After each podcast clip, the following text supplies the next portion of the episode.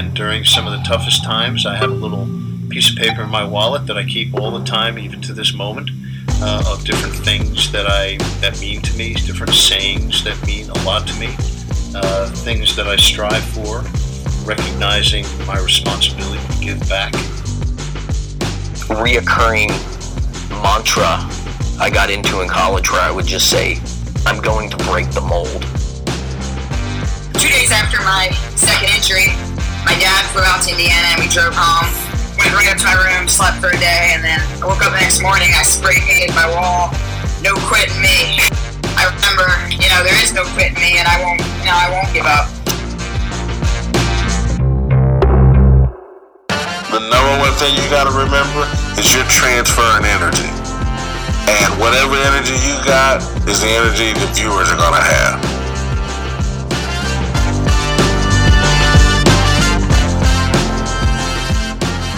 You are listening to Intentional Performers with Brian Levinson, where we talk with experts of craft about their journey and what they have intentionally done to be their best self. As we talk with them, the hope is that we uncover intentional gems that you can use in your life. Now, let's kick it over to Brian to introduce this week's guest.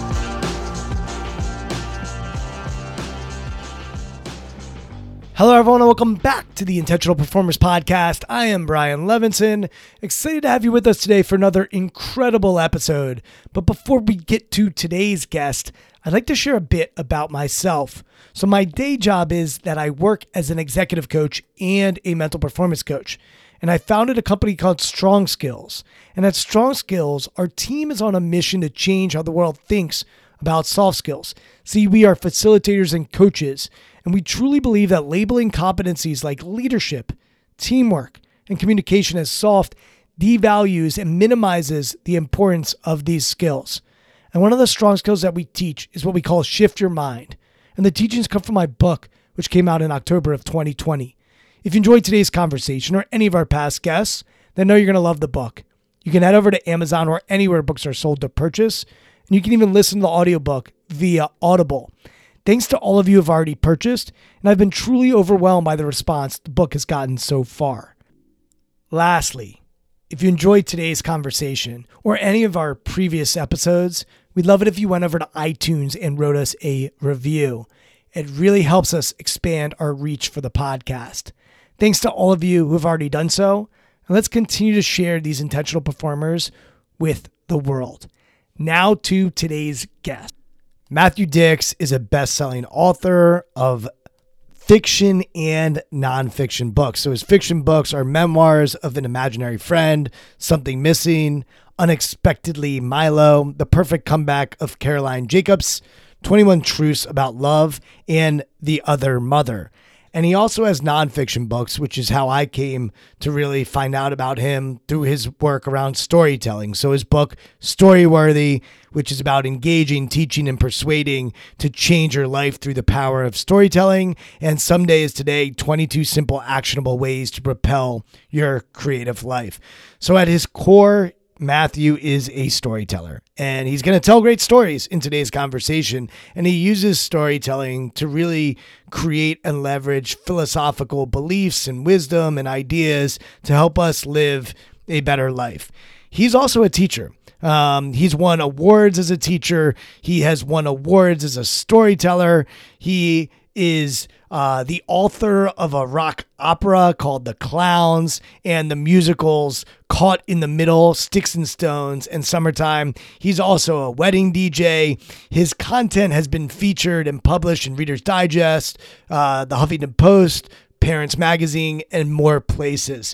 He is someone who is multifaceted, as you're going to find out in today's conversation. But once again, he is a storyteller and a storytelling champion. He's won a record 56 times from the Moth Story Slam Championship. We're going to talk about competing in this conversation, We'll talk about parenting and teaching. He's a teacher. He teaches fifth grade, and it is interesting to get his perspective on his mindset when he's teaching, when he's doing TED Talks, when he's writing, uh, as he's podcasting in today's conversation.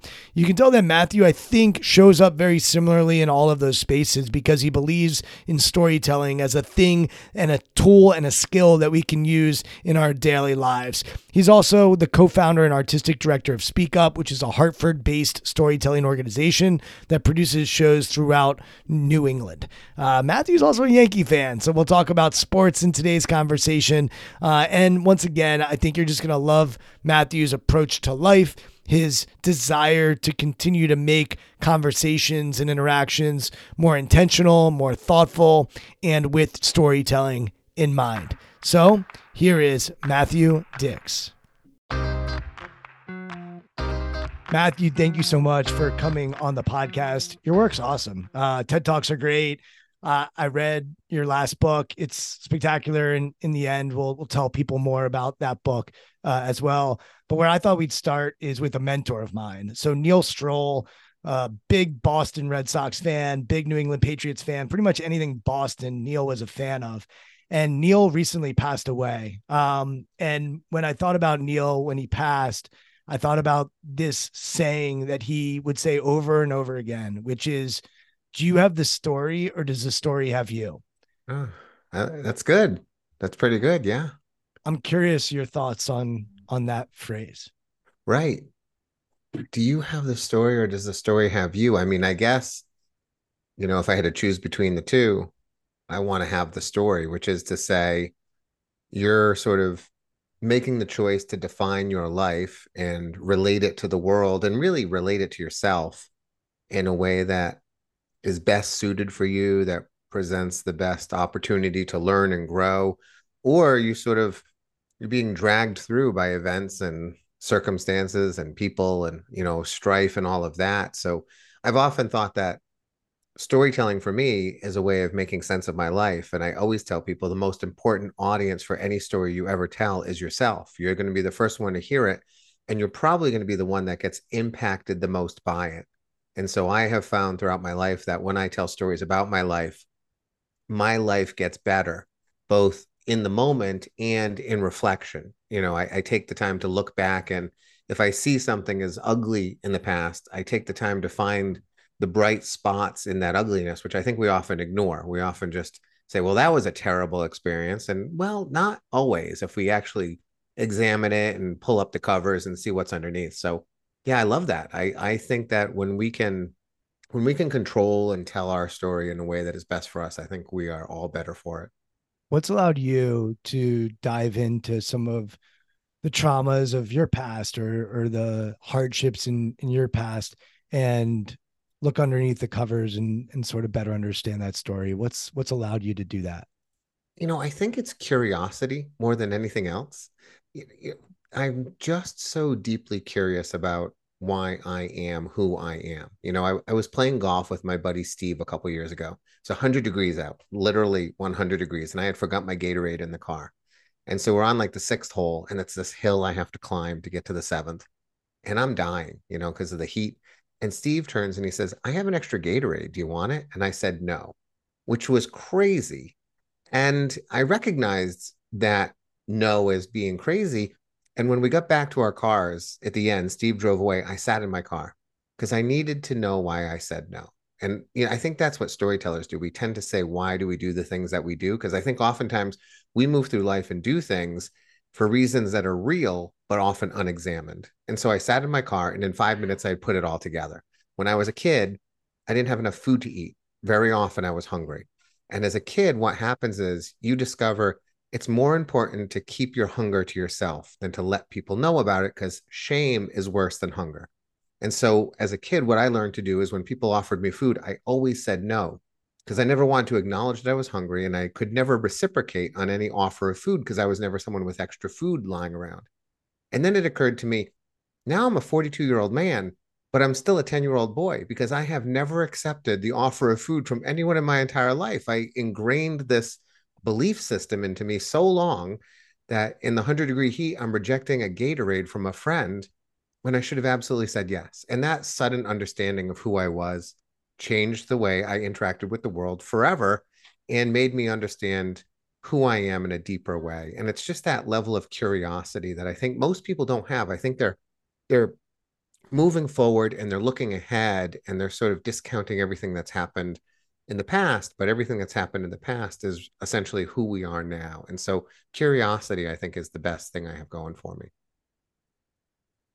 when Neil would tell me, Do you have the story or does the story have you? I would think about things like you just talked about. Do we have food or does food have me? Do I have alcohol or does alcohol have me? Do I have gambling? Do I gamble or does gambling have me? Do I have exercise or does exercise me? Do I have golf or does golf have me? Do I have jealousy or does jealousy have me? You can put that framework into so many different things. But I want to go back to curiosity. Uh, you also teach fifth graders. And uh, we were talking before we started recording about our own children. And one of the gifts that I've been given on this earth is to be around two children who are both highly curious and they're at ages where their curiosity has not been beaten out of them yet, uh, as adults often do to children. Um, working with fifth graders, how do you help spark their curiosity rather than smother it?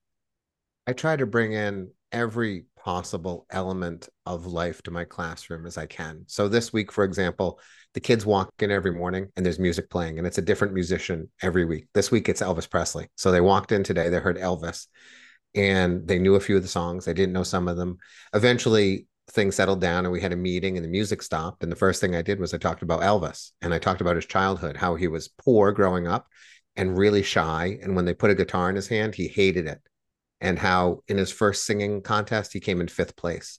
And I said all that to the kids to make them understand that if you're bad at something right now, or you're afraid to do something right now, or you don't feel like you have the resources to do something right now, that doesn't mean you can't become the greatest musician in the country for a period of time. Like what you have now does not define your future.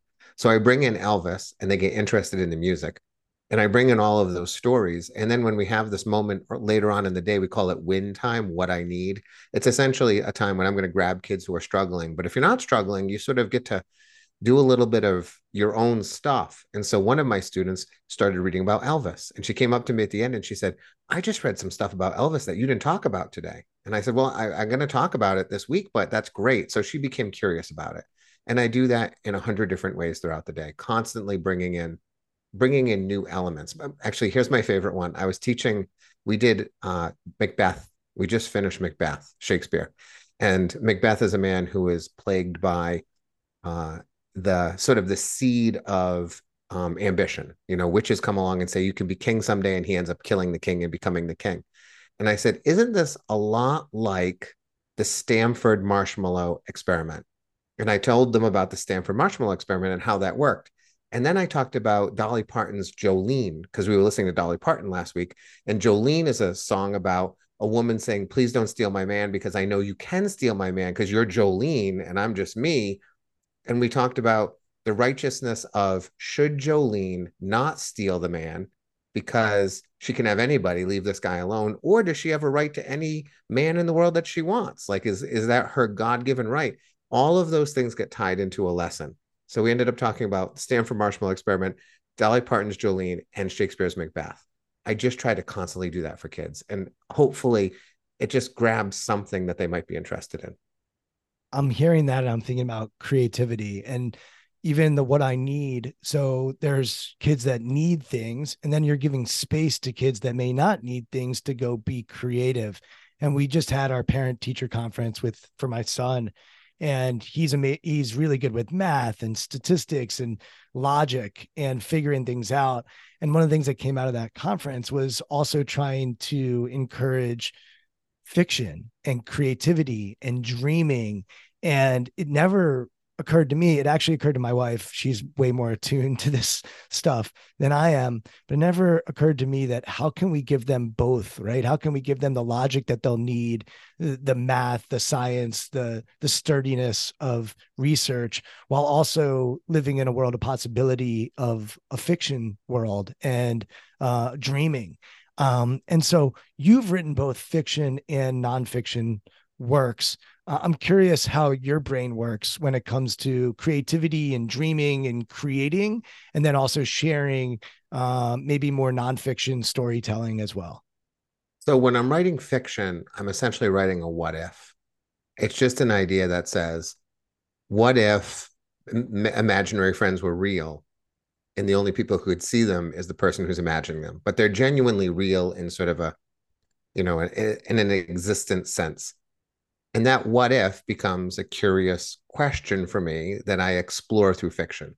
So every novel has always begun with a what if or a combination of what ifs. It's often more than one that come together. And that creates a story that I have no idea where it's going. You know, when I write, I can only tell you a couple sentences ahead of what's going to happen. I'm often surprised at the end of my novels. I have wept writing the last chapters of novels because it hits me in the same way it would hit a reader. When I write nonfiction or I'm telling a story about myself, I'm essentially answering a question. Uh, you know, when I write Storyworthy, it's how do you tell a good story? That's the question I seek to answer. When I write Someday's Today, I'm answering the question I get asked most often, which is how do you do all the things that you do in the time that you have, right? Both of those books just seek to answer a simple question in three to 400 words or three to 400 pages. So it's a long answer, but essentially it's seeking to answer a very specific question. So one is sort of undefined and I wonder what's going to happen. And the other one is, oh, you have a question, I have an answer. Let me tell you what the answer is. Even my nonfiction storytelling, when I tell a story about something that happened in my life, like that little story I told you about Steve, it's answering a question. The question is, why didn't Matt take the Gatorade? I'm going to tell you a story about why Matt doesn't take Gatorade and what he learned from that. So those are the differences for me. It's it's open ended versus there's an answer and I'm going to tell you what the answer is. Do you feel more alive writing one of those?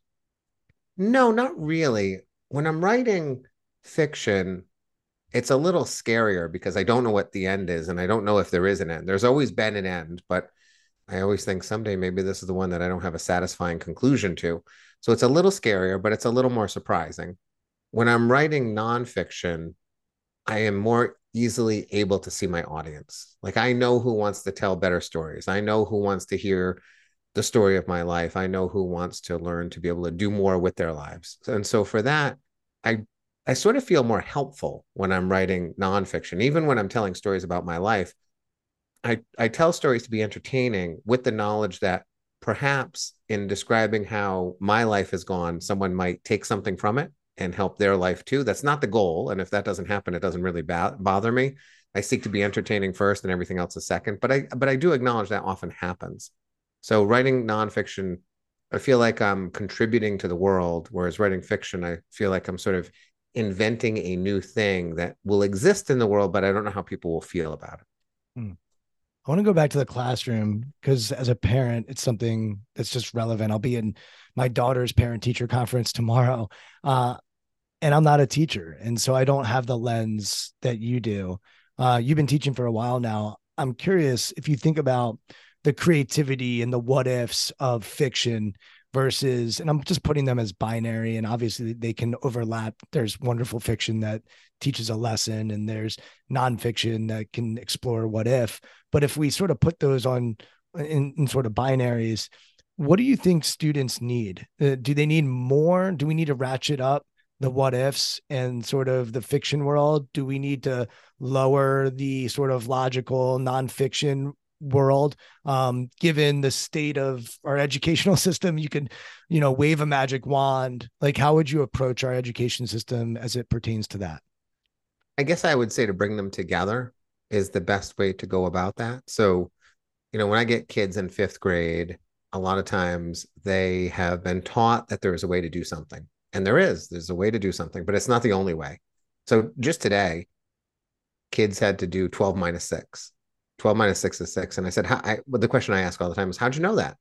You know and sometimes they say i just know 12 minus 6 is 6 today one of the kids said to me well i know 6 plus 6 is 12 so 12 minus 6 must be 6 and i said wow look at that.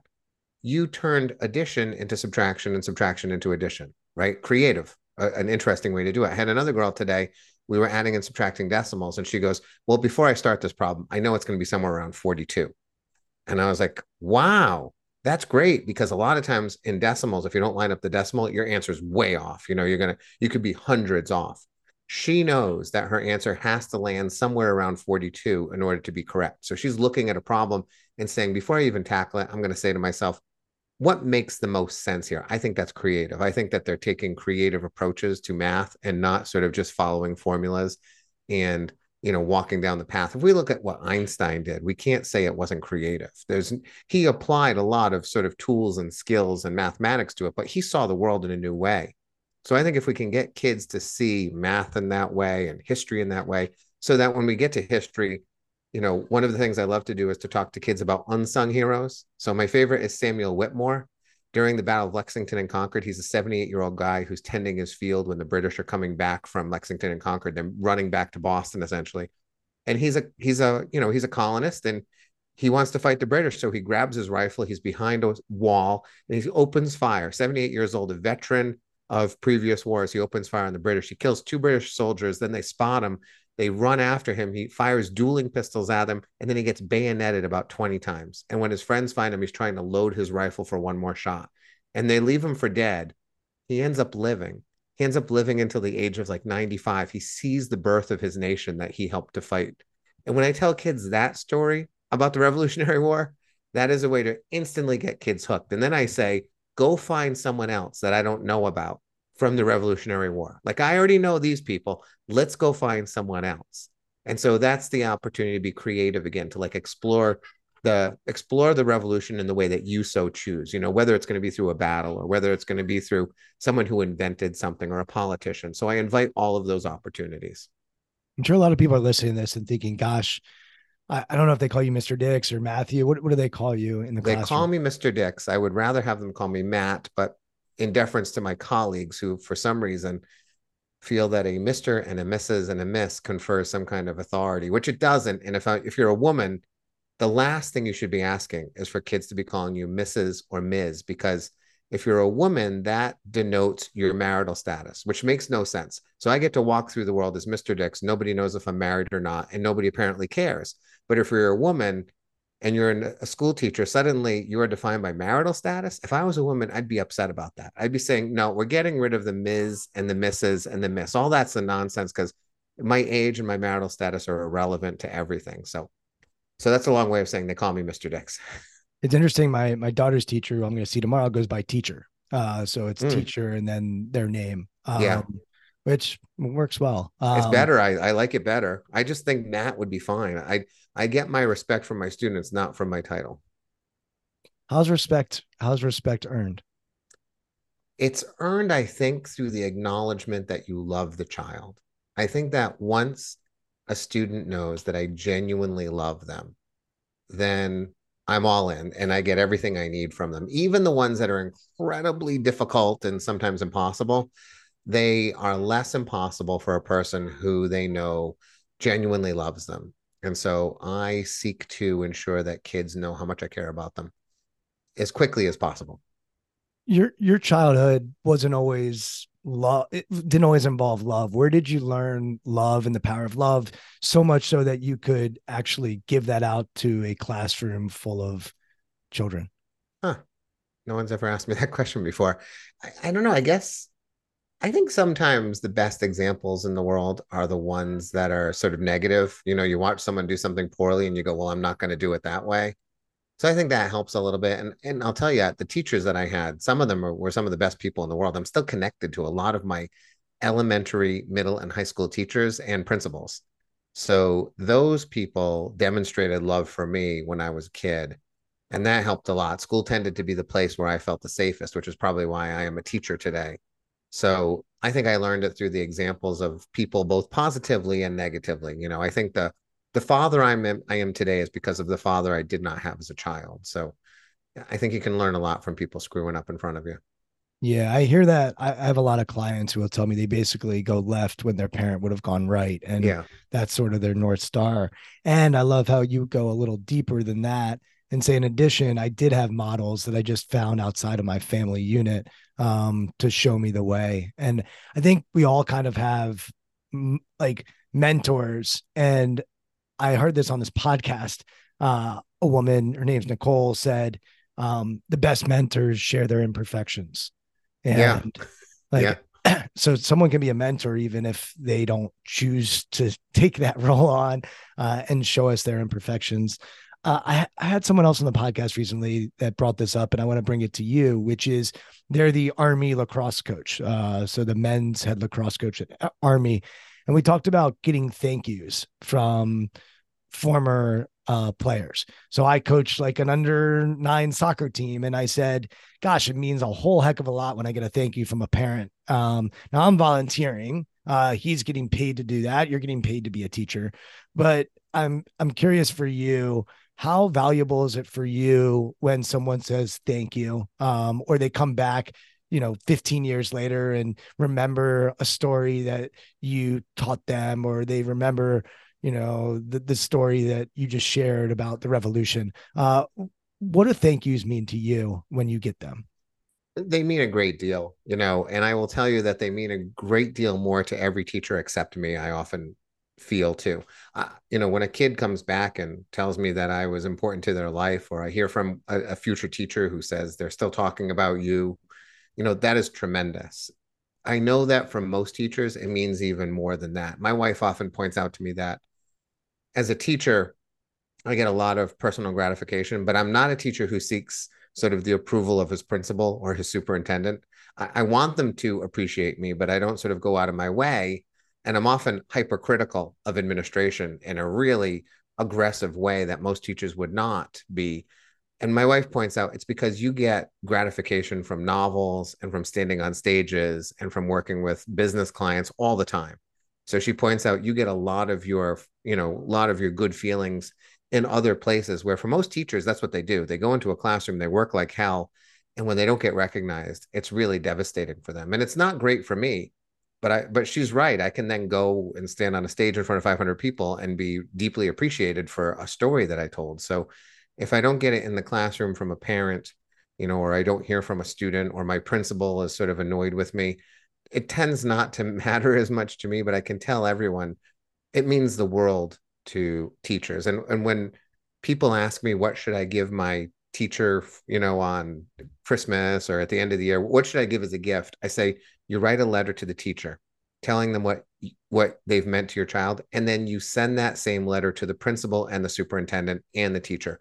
And that alone, you don't don't spend a penny Instead, just take the time to write a beautiful letter and send it on to the people who matter to that teacher. That's the best gift you can ever give.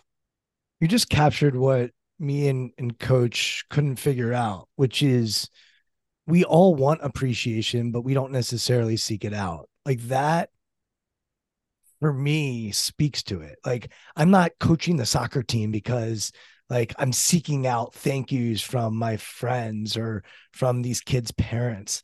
But man oh man i want the appreciation. Like it it like this is me volunteering my time to run around with a bunch of eight year old boys which if you've ever spent time with eight year old boys it's not an easy task. Uh, i'm sure uh, 10 and 11 year old boys are are difficult as well.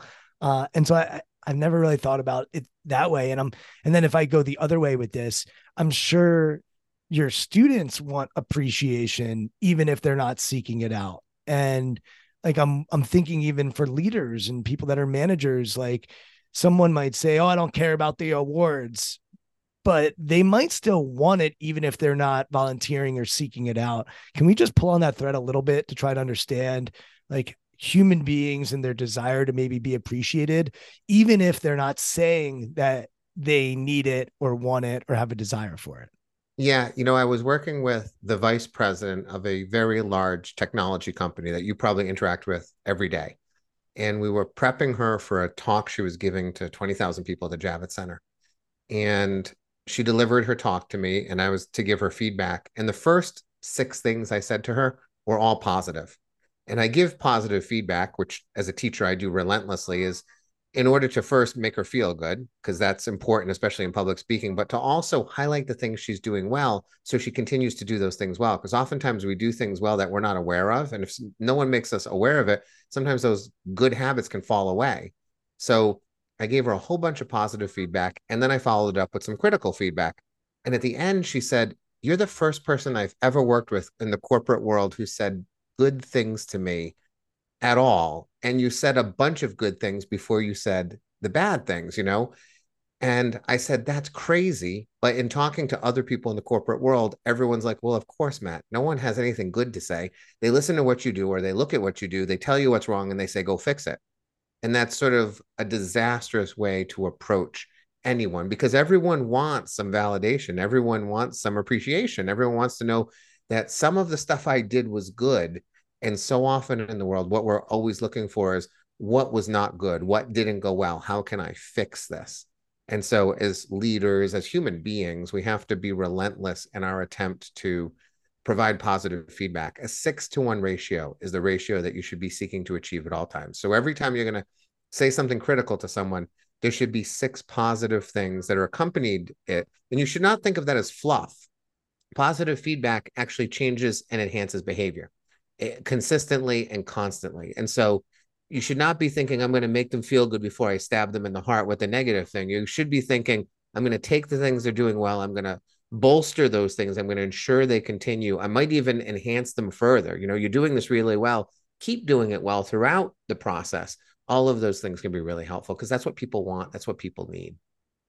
I'm thinking about what you were talking about earlier and you were saying you know you go on stages you write books now you're talking about coaching someone who themselves are going on a stage with 20,000 people. And the obvious question for me at least is like why why do you continue to teach? Like well, why do you continue to show up um, in the classroom. My wife works in the school system. There's not a lot of autonomy other than the summertime and and maybe like a winter break. You know, you show up Monday through Friday and you're there from this time to that time. For someone that likes to play golf, okay, maybe you can get out at at three o'clock or three thirty and go play nine. But um, why not just embrace these opportunities, which you are embracing, but just make that a full time gig? What what keeps having you show back up to school every every September? Yeah, you're asking the question that my money people ask me all the time. They say every time you go to school, you lose money. What are you thinking? Yeah. Why are you doing that? And the reason is I love kids. I, I just really like spending time with those kids. They're they're the best human beings I know. Even the awful ones are the best human beings I know. I've also sort of structured my life in such a way that it, it's it's easier for me than a lot of people. I live five minutes from my classroom, so I can drive to my school and be there in five minutes. I've been teaching for 25 years. For 22 of those years in the same classroom, and for the last 16 years at the same grade level. So at some point, things get a little easier for you. And then you reach that point in your career where no one bothers you as long as the parents are happy and the kids are happy and your grades are even good. The scores your kids are producing are fine, even if they're not exceptional. And I've reached that point in my career where I can tell the superintendent or tell a tell an administrator that they're doing a terrible job in a really aggressive way, and no one really bothers me. I, I think they kind of I think they kind of ignore me at this point. They're like, that's just Matt spouting off. But ethically, I think when we see something wrong, especially in a system that's designed to help children, if we see something wrong, we have to say that it's wrong. And I tend to say it a little more aggressively than most people because I'm in a position that I can. And I recognize that a third year teacher or an eight year teacher or a person who only has teaching and nothing else, you know, if they came and fired me tomorrow, economically, I would actually be better off, right? So I'm in a position where I can say things that other teachers can't say. And so I do that purposefully as the voice of people who can't speak in that way. But you're right, it's really challenging. For me, golf, by the way, I play almost every day. I play from 6:45 a.m.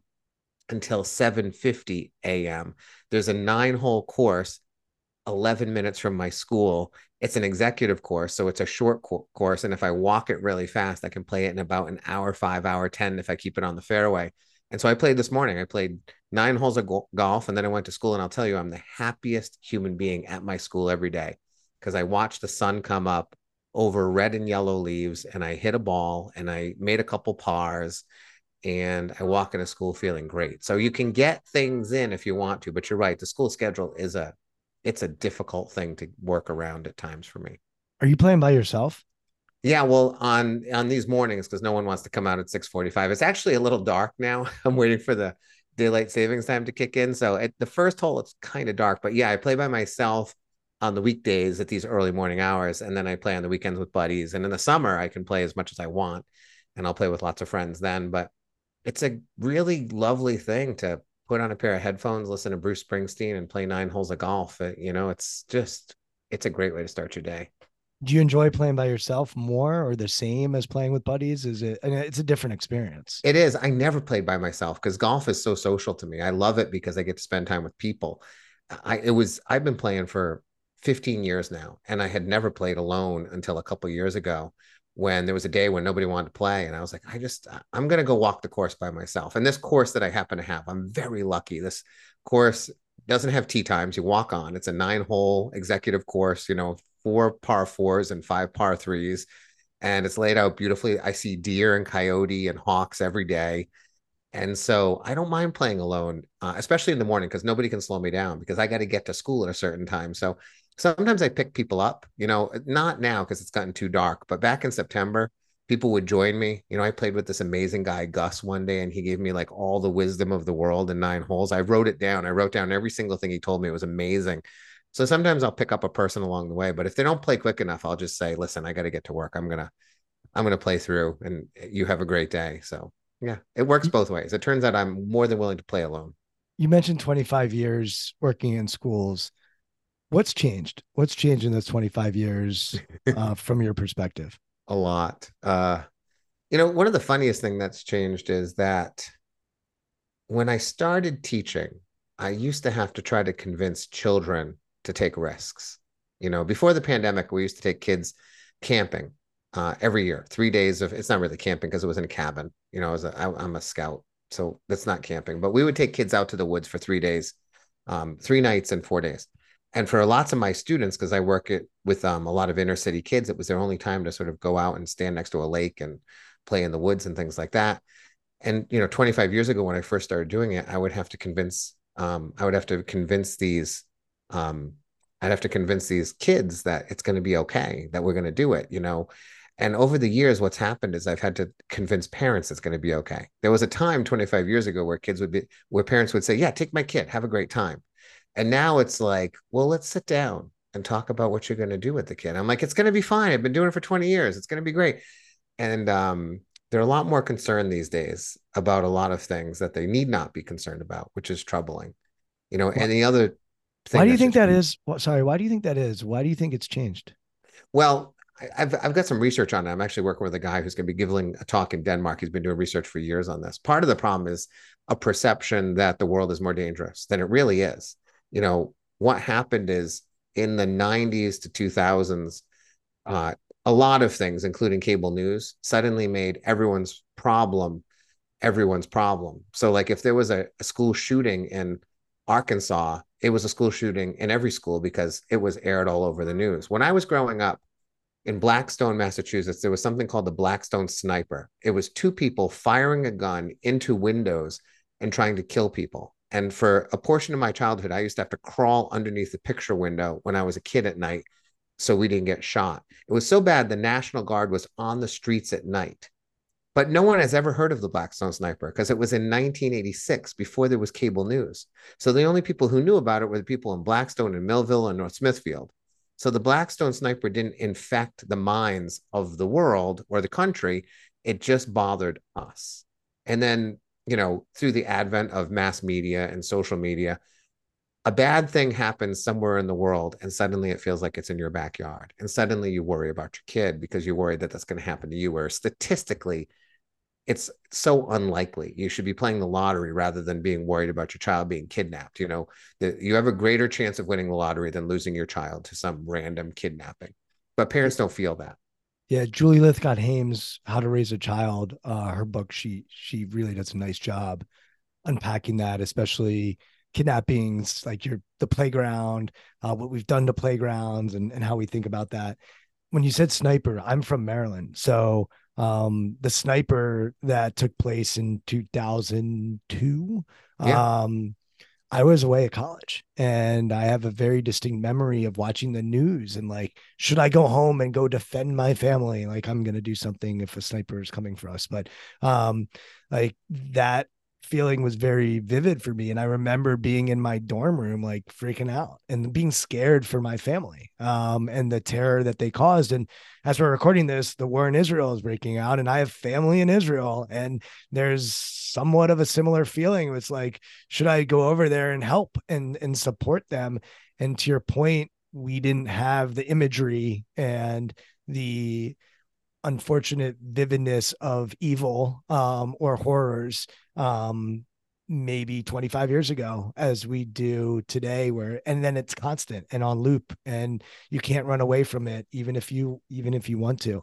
Um, yeah statistics collapse when fear arrives. So you can tell people statistically that your child is exceptionally safe today. Safer today than 25 years ago even with all of the things that we know about problems with the world. But if you turn on the news and you see that some child was taken or killed or harmed in any way it just becomes a fear of yours, regardless of the uh, statistics. Yeah, and safety is such a big deal. And I'm curious, is there anything you do in the classroom to create a psychologically safe environment, whether it's handling mistakes or, um, you know, people always talk about be vulnerable, and, and you certainly hit on vulnerability and the importance of it in your book. But I always say vulnerability without psychological safety is very dangerous. Uh, vulnerability without safety and in general is is dangerous. So what do you do in the classroom to try to create a safe environment so that your students can take risks or when you're going away and taking them you know camping like what do you do to also create the safety that allows them to explore uh, and go from there well i start every school year uh, on the first day i tell the kids the story of the time i was at a classmate's pool party when i was 12 and I had a new bathing suit that was too big and I hadn't tied the drawstring and I went off the diving board and I left my bathing suit behind. And I ended up in a swimming pool naked while my friends were staring at me and how horrible that was. And I tell kids that on the first day of school because I want them to understand that I know what it's like to be embarrassed and ashamed because that will happen to you because you're 10 and 11, you're beginning puberty, and that's for sure going to be a feeling you have. I actually had a father a couple years ago call me on the first day of school and say, Why are you telling my daughter about you being naked in a pool? And I said, well, because about two thirds of the girls in my class this year are going to have their first periods. And some of them are going to happen here at school. And weird as it sounds, many of them come to me and say, Mr. Dicks, I just had my first period. And I am one of three men in a building filled with women. And there's women everywhere. So that little girl could have gone to any lady she wanted and said, I just had my first period, but they come and they tell me. And it's because I'm vulnerable enough to say, I understand what shame, embarrassment, awkwardness. I know what those things feel like. And that's why they come to me. And then I always have to say, thank you for letting me know. I don't use any of the products that you require. I'm going to go send you to Mrs. So and so, and she will be able to help you better than I can. But I think that's really important to be to be honest and forthright with kids and let them know that I understand what it is like to feel foolish and stupid and inadequate and all of those things. And then the other thing I do is every single day, the third slide I show my kids is a message that says mistakes are valuable and we celebrate mistakes. Today, teaching math, when we got the problem correct, I, the first thing I say is, who wants to share a mistake they made? And kids raise their hands now and they share the mistake that they made because that's really important. And sometimes we just talk only about mistakes. I say, I don't care about your right answers today. I just want to hear all the things you did wrong with that math problem today. Don't tell me the things you did right. So that belief that when we learn, we make mistakes, and that mistakes do not define us in any way. When we make an error in front of our classmates, we should not feel bad about it because we're all making errors. Because if Mr. Dicks can end up in a swimming pool without a bathing suit on around his friends when he was about our age, you know, saying that two times three is five instead of six is nothing. And we're just going to learn from it. So constantly modeling uh, the the life I lead, which is filled with errors and problems and showing them how you can overcome it and then assuring them that I want to see their mistakes. I love their mistakes. We'll learn from them. As you were telling that story, I think my how often my childhood had dreams where I was naked somewhere, and that just brought that up for me, and and just the fear that you have when you're a child that you're just naked somewhere, and yeah, maybe Freud can figure out what that's about. Um, but, but I'm also thinking about you in front of a classroom. And I know I watched a bunch of your TED Talks. They're spectacular. And every single one, you're wearing a baseball hat and a black shirt. And you address this in the book and say, Hey, yeah, I want to wear something very simple and and that people aren't focused on what I'm wearing and they're focused on the storytelling. Um, but one of the no, two of them, you had a Yankees hat on, and then another one you had like a, a random hat on. And uh, so my first question, I'm I'm not going to stack questions, so we'll get to the Yankees hat in a little bit. Before we do that, I want to go to the classroom. Do you think of your classroom as something similar to a TED Talk, or is it very different, knowing that these people are going to come and see you day in and day out, whereas the audience is going to come in and then they're going to leave and, and go their separate ways? Is it a similar feeling, or is it different when you're quote unquote performing in front of a classroom compared to performing in front of a corporate stage or a TED talk or whenever else you're speaking? Is it different or similar for you? It's very similar. You know, the mistake anyone makes, and almost everyone makes it when it comes to public speaking, whether it's in front of 10 year olds or, you know, audiences, is the assumption that anyone wants to hear anything you have to say. And so when I help people tell stories or deliver speeches or keynotes or things like that, we have to embrace the fact that nobody cares about us. Nobody wants to hear anything we have to say, and everyone's looking to disengage as aggressively and quickly as possible. And when you absorb that belief and you truly own it, it forces you to be entertaining. It forces you to create wonder and suspense and surprise in all that you do. I bring that same assumption to school every day. No kid wants to be here. Essentially, I'm teaching to me, the kid who didn't want to be in school when I was in school as a kid. I know I have some kids who love school and they would want to come every day, but I'm not interested in those kids. Like, I'm glad you're here, but I'm still going to entertain you. Even though you want to be here, so teachers that assume that kids want to be in school and assume that if they're in their seats, they're listening, or assume that their job is not to entertain, but just to educate, all of those are terrible mistakes. School should be fun. The number one thing should be that schools are fun. When kids want to come to school because they enjoy coming to school, 95% of your problems disappear, both in terms of behavior and learning. And so get a kid to love coming to school, and that's going to be wonderful. And so fun can be I'm going to create situations where we laugh. It's going to be I tell stories.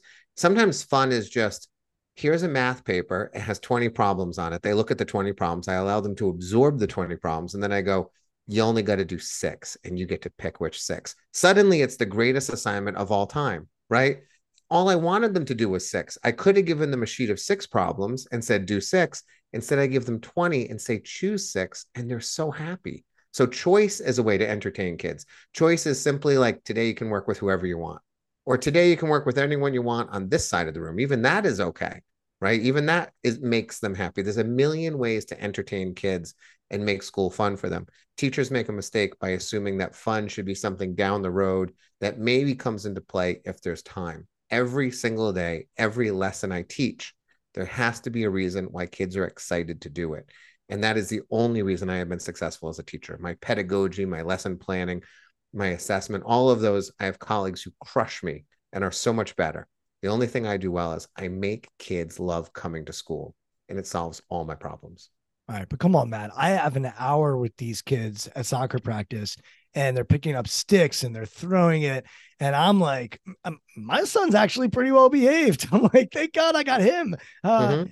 And so, like, how do you have the patience to continue to bring the joy year in, year out, 25 years into this, when I'm sure there are days where it's frustrating and it's difficult and it's hard and you're tired and uh, you just want them to to follow the rules or listen or whatever it is. Like, what do you do to manage yourself to make sure you're bringing the same enthusiasm that you did maybe day one, year one in school?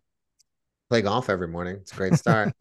I believe in these things. I believe in taking care of yourself. When it's cold and dark and I can't play golf anymore, I'll probably be on the bike in the morning before I go to school because exercise is great for the brain and body. And people discount it and say, okay, but what else? And I'm like, not okay, what else?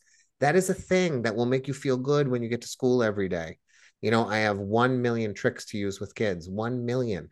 And so it's as simple as Today, I told the kids to put their snacks away, and one boy did not. He forgot to put his lunchbox away. He's a real bright kid, really funny. So when he left the room, I took his lunchbox. I walked out the door that leads out to the outdoors in my classroom, and I put his lunchbox across the road on the grass field about 100 yards away from the classroom. And then I walked back in the classroom, closed the door. He came back and he goes, Where's my lunchbox? And I said, I don't know, because it's not in your locker where it belonged. So we have no idea where it went to. And that was four minutes of joy that every kid loved. We played hot and cold, you know, cold, cold, hot, hot. He's up against the door and I'm going hot, hot, hot. He goes, What am I supposed to do? And then he sees it across the field. He turns around and he goes, You're ridiculous. right. And that's great. Right. And so four minutes, everyone's happy. And then we're back to math. You know and and i have a million ways to do that and i love doing it so i never get tired and every teacher who has a really hard day i tell them the same thing i say listen every day ends at 320 and there's only 180 of them so get to 320 close the door on the day go do something in your life that is good for you and come back tomorrow and if tomorrow is bad it also ends at 320 and there's only 180 of them most people have to work 250 days a year. We work 180 and we get our summers off. And if you don't like this kid, you only got him 180 times. And then there's a new one next year. It's not that bad. I know I'm I'm speaking from a place of 25 years of teaching and I've got systems and I know other people have challenges that are not mine. Uh, my wife teaches kindergarten right now. Kindergarten is insane in September and October. But those are the ways that I get up every day and say, this is not that bad. I'm a lucky guy competing uh i i've heard you sort of refer to yourself as like i love to win. Like i'm a jerk. I love to win. I do. And i come from the sports world. Like competing is kind of a baseline if you enter the arena. Like if you're not going to compete we don't want you on the team. And mm-hmm. if you don't have a competitive spirit in sports you're already screwed. Um storytelling we talked about sort of the ted talk or the corporate speaking uh opportunities compared to the classroom. But I would imagine if you're in a storytelling competition where there's judgment, that that might be a little bit different. Um, is your mindset the same when you're competing to win um, on stage as it is if you're giving a keynote as it is in a classroom? Um, and I'll, I'll, stop there, and then maybe we can riff on the word competition and, and why you, what you think about it. Sure, it's not that different, really. You know, my wife knows what a jerk I am. So if I go do a TED conference, there's no one judging, but I'm judging. And so I want to deliver the best talk, you know, and if they don't put me in a good spot, you know, there's certain spots that you want to be in. And so if they put me in the wrong spot where I have to go second, which is a terrible spot to go, I want to be so good that like everyone else can't figure out why I didn't close the show. So the only difference I think in storytelling and public speaking is I don't want to uh, demolish my competition. In golf, if I beat my buddy by 90 shots, I'm thrilled. You know, in basketball, if my buddy doesn't score a basket and I score a thousand, I think that's fantastic, right? I, I don't mind pummeling my competition if that's possible in most in most venues. But in storytelling, I actually am always rooting for a good show or at a TED conference, I'm rooting for a good conference. Or if I'm delivering a keynote and there are other people that are going to be speaking that day, I kind of want everyone to do well. I just want to do better than everyone else. So it's the one change in public speaking because I know it's so how hard it is for people to do and and there is an audience involved and I want the audience to be happy throughout the whole day. I don't want them to like be happy for Matt and hating everybody else. That's not really what I'm looking for. But other than that, no, I kind of want to win all the time. And even if there isn't competition, I'm in my mind, there is always a competition. And there is always a competition. I tell my students that all the time. I say, there's going to be a time in your life when you want something and someone else wants it. And it's going to be you or the other person. And what it's going to come down to is did you read tonight? Are you going to go home and read? Because your competition is going to go home and read and they're going to expand their knowledge and and become better students. So you're either going to compete with them tonight, even though you can't see them yet, or you're going to take the night off and let them get ahead of you. So I just always think we're competing, whether whether or not there are judges there or not. Yeah, I love the origins of the word compete, which is competere. And in Latin, that means to strive with. And we tend to think like competition is just pummeling the other person, but it's actually like we, the Yankees need the Red Sox, right? It's yeah. not as fun if the Yankees are just, maybe it is for you, but um, like I went to Syracuse where I was there from 2002 to 2006, and we're waiting to go into a the Carrier Dome for a basketball game, and I'm just hearing 1918 and and Yankees suck, and like there's this there's this rivalry, and I'm like, guys, we're about to play Pittsburgh in in this dome.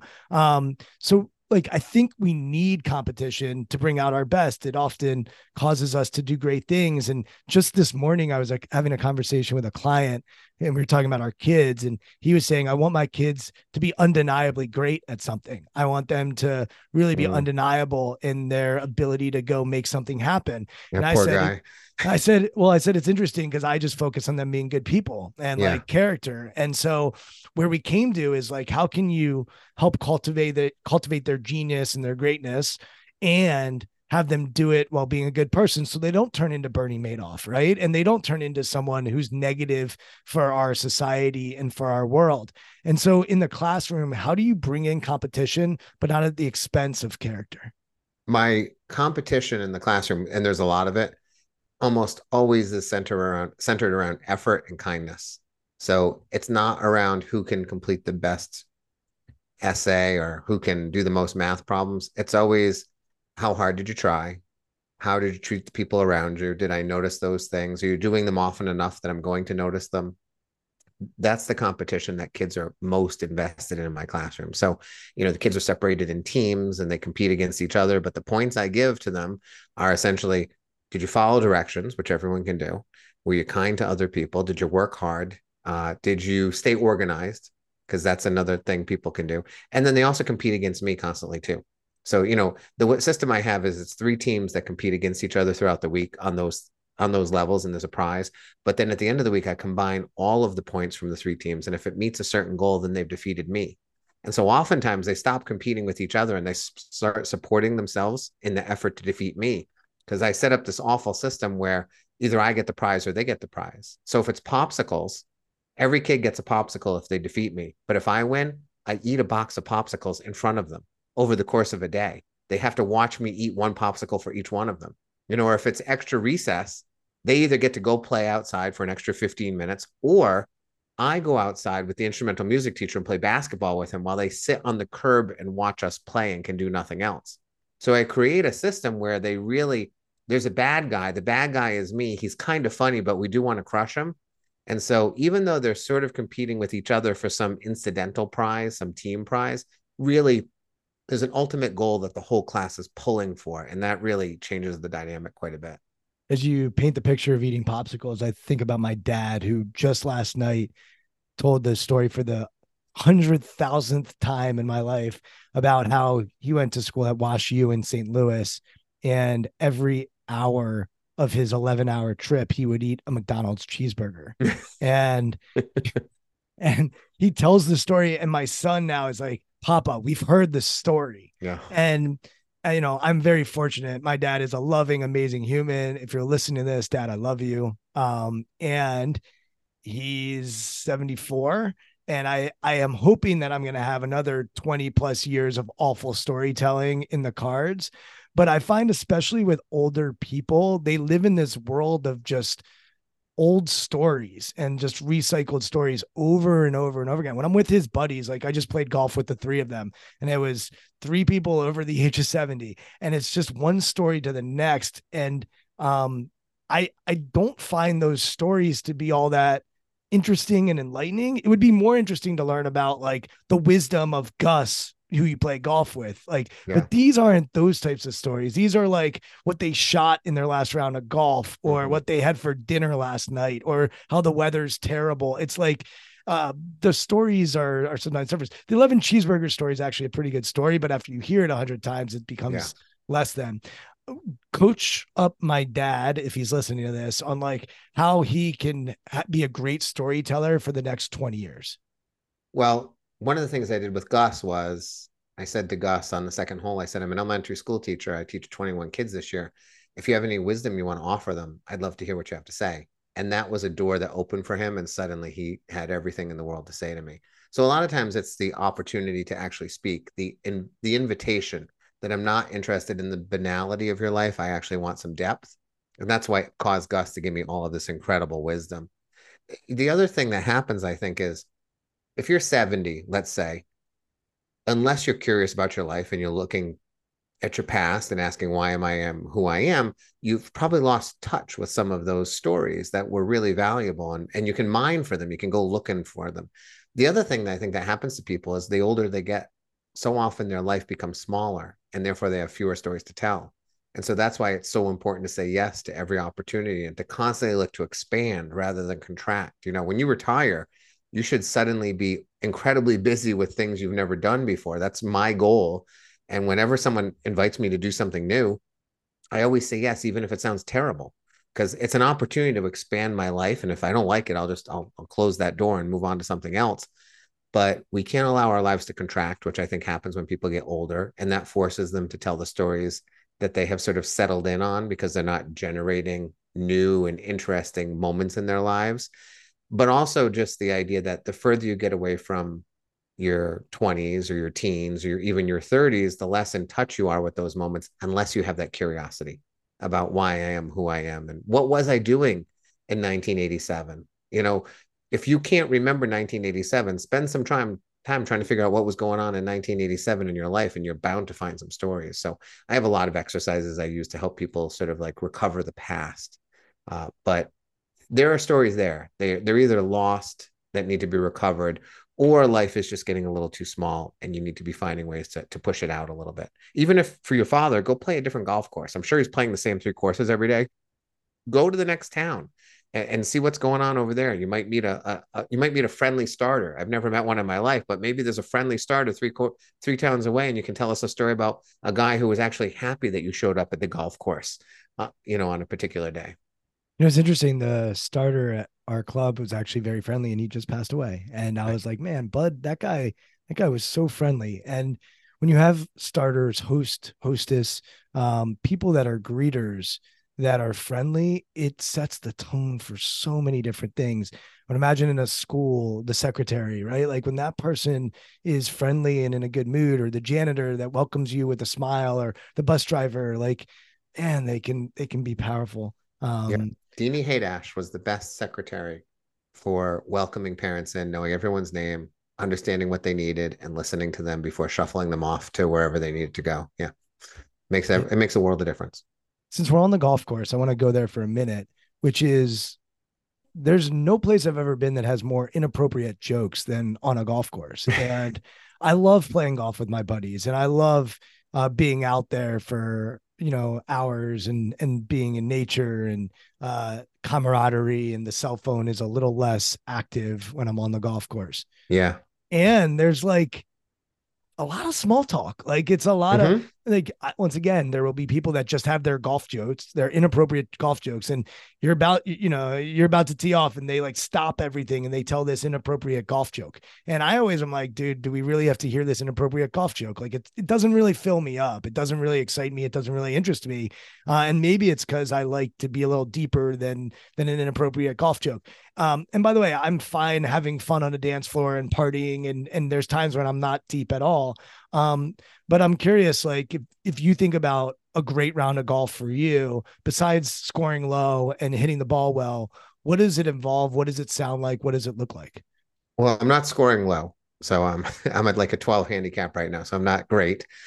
Uh, for me, it's time spent with people, and it's this it's the it's the seeking excellence. You know, if I play poorly, but I'm seeking excellence and I'm thinking about my game while I'm having a good time with my friends. You know, if I hit a bad shot and I'm able to say say to myself, "All right, why'd you hit that bad shot?" You know, today I hit a bad shot and I said, "You know what? I'm on a hill and I did not choke up on the seven iron because you're an idiot and you know to choke up on the seven iron. You didn't, and that's why you chunked it. And now you that's why the ball went 30 yards and now you have to hit it again that's me seeking excellence. I'm like, all right, the next time I'm in this position, let's try to remember that.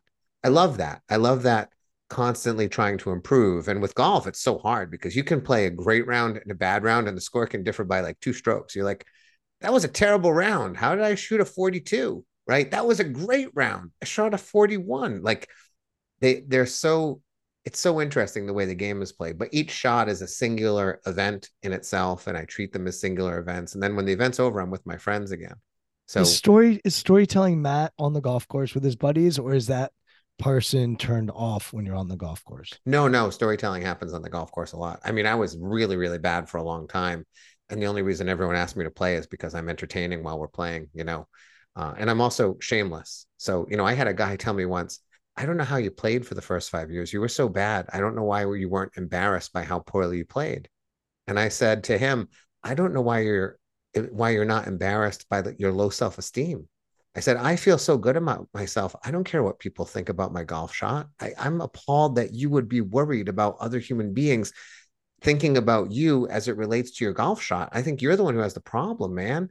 So you know for me it's just a good time on a golf course with each singular event the desire to seek excellence. And and you know if you play golf you can have you know, you can hit the ball poorly 20 times. And on the 21st shot, when you hit that perfect, true, I didn't even feel the ball as I swung through it, that's enough to bring you back to go, okay, I can, I can do something. It doesn't happen often, but let's try to make it happen more often. You know? I, had a I had a client once who ended up playing in the senior US Open AM. And he used to say, golf is an endless stream of opportunities. Yeah. I thought that was just beautifully said. Yeah. Uh, since we're on sports, I, I teased this before, but it was something that I didn't know the answer to, and I'm curious about. Is we can hear your Massachusetts accent come out every once in a while. You mentioned being a big New England Patriot fan. In the book, you talk about them winning the Super Bowl over the Philadelphia Eagles, and it's a wonderful story. Um, and you wear a Yankees hat. You're also a Yankee fan. Uh, so talk walk us through your allegiances uh, and how you end up being uh, you know ties to boston and then ties to new york and, and how that works for you. Well i grew up 30 minutes south of boston. I had one of the thickest boston accents you ever heard when i moved here to connecticut 30 years ago i guess now and it still comes out you're right. Uh, i love i'm a celtics and bruins diehard fan too. My stepfather who was not a wonderful person was a red sox fan. And so as a kid, I wanted to spite him in every way possible. And so I could get channel 11 WPIX on the UHF antenna for those of you who don't remember what that was like or never knew it it's tricky. But I was able to get that channel on my black and white television. And so I would put it on and walk out of the room just to annoy my stepfather. And Don Mattingly and Willie Randolph and Dave Winfield and Dave Righetti were all playing for the Yankees at the time. And just having that game on and watching those guys first to spite my stepfather and then I sort of fell in love with them. I became a Yankees fan while living in Boston, uh, which is a tough thing to do. You know, you learn how to punch people in the nose instead of the mouth and you know, it makes you it makes you tough. But uh but I fell in love with the Yankees. So I love all the Boston teams except for the Red Sox. I am a tried and true Yankees fan since I was about 10 years old, I guess. When they were bad. You know, I, I, didn't fall in love with them in 96. You know, I fell in love with them in 86. So, uh, so, you know, I've loved them for a long time. It's interesting because we started this conversation with this idea of do you have the story or does the story have you? Yeah. And we're going to end with like, do you have the Yankees or do the Yankees have you? uh, and so your loyalty has worked out and it's, it's worked out well, uh, over the last probably 20, 30 years. It has. Um, I'm careful on the hat because like I'm a Patriot season ticket holder. So before I leave for the game every Sunday, I go, which hat do I have on? Because I'm not going to I'm not going to Gillette in a in a Yankees hat. I'm not dumb. So I'm always a little care or I'm from performing in New York versus versus Boston. I'm always care I have an extra hat of each in my car just in case I've screwed it up when I left. So wait, so you'll put on the Patriots hat if you're in Boston. You're not putting on the Red Sox hat. Correct. Yes. yes. I don't wear Red Sox hats, but uh, so I'll put on something else. I have a Celtics hat. I'll wear a Bruins hat. Yeah, those things. Yeah. Well, Matt, this has been an absolute blast. There's so much density in your book, um, and uh, highly recommend. I was going to give it to my dad last night, but I was like, you know what? Let me hold on to it uh, just in case there's anything else I want to prepare for today. But I'm going to gift it to him, and we'll see if he he reads it. Uh, so, Dad, you got a book coming your way, and if those of you that are not my dad, I highly recommend you spend the money to to purchase it. Uh, if people want to find uh, your books, your TED Talks. Uh, I know you've done some podcasting, your blog. Uh, where's the best place for them to do that? And how can they continue to follow your journey as well? Sure. They can go to matthewdicks.com. I, uh, you can find all my books there. I mean, you can get books wherever you buy books. Uh, you can follow me. I write a blog every day for the last 19 years without missing a day. I have a thought every day miraculously to to speak about. Um, you can follow me on social media. I also have a company that's specifically targeting storytelling. If you go to storyworthymd.com, I have courses there. I have lots of free material, lots of um, lots of ways to learn to become a better storyteller, uh, which I think everyone should. Even if you're a mute and you live in a cave and you don't ever see anyone, I, I believe that storytelling is best for ourselves first before we share it with other people. So, find and telling better stories is going to be a good thing for you. Well, I mentioned earlier, like parenting probably consumes a lot of my framework and, and lens these days. And I was thinking about yesterday how I can leverage story with my kids and, yeah. um, you know, how we can all continue to leverage story at the dinner table. And uh, it is, it's a tool and a skill that you talk about in the book that we can get better at. We just need to focus on it and direct our attention to it and and work on it. So yeah, it's a good uh, point. It's a skill. It can be learned for sure. Yeah. So I'm on Twitter at Brian Levenson, LinkedIn also at Brian Levenson, and you can listen to all of these conversations at strongskills.co slash podcast.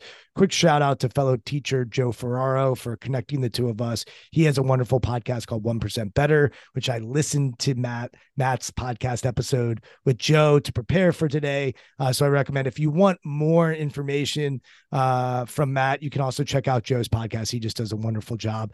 Um, and really grateful to get to know you. I feel like you're someone I could continue to talk to for a long time. So hopefully our paths cross at some point when either you're in DC or I'm up in Connecticut.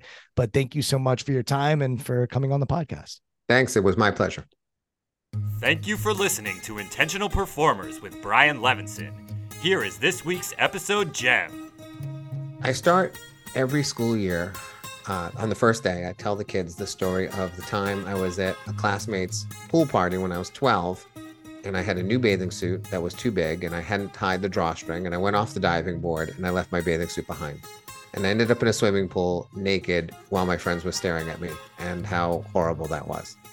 And I tell kids that on the first day of school because I want them to understand that I know what it's like to be embarrassed and ashamed because that will happen to you because you're 10 and 11, you're beginning puberty, and that's for sure going to be a feeling you have.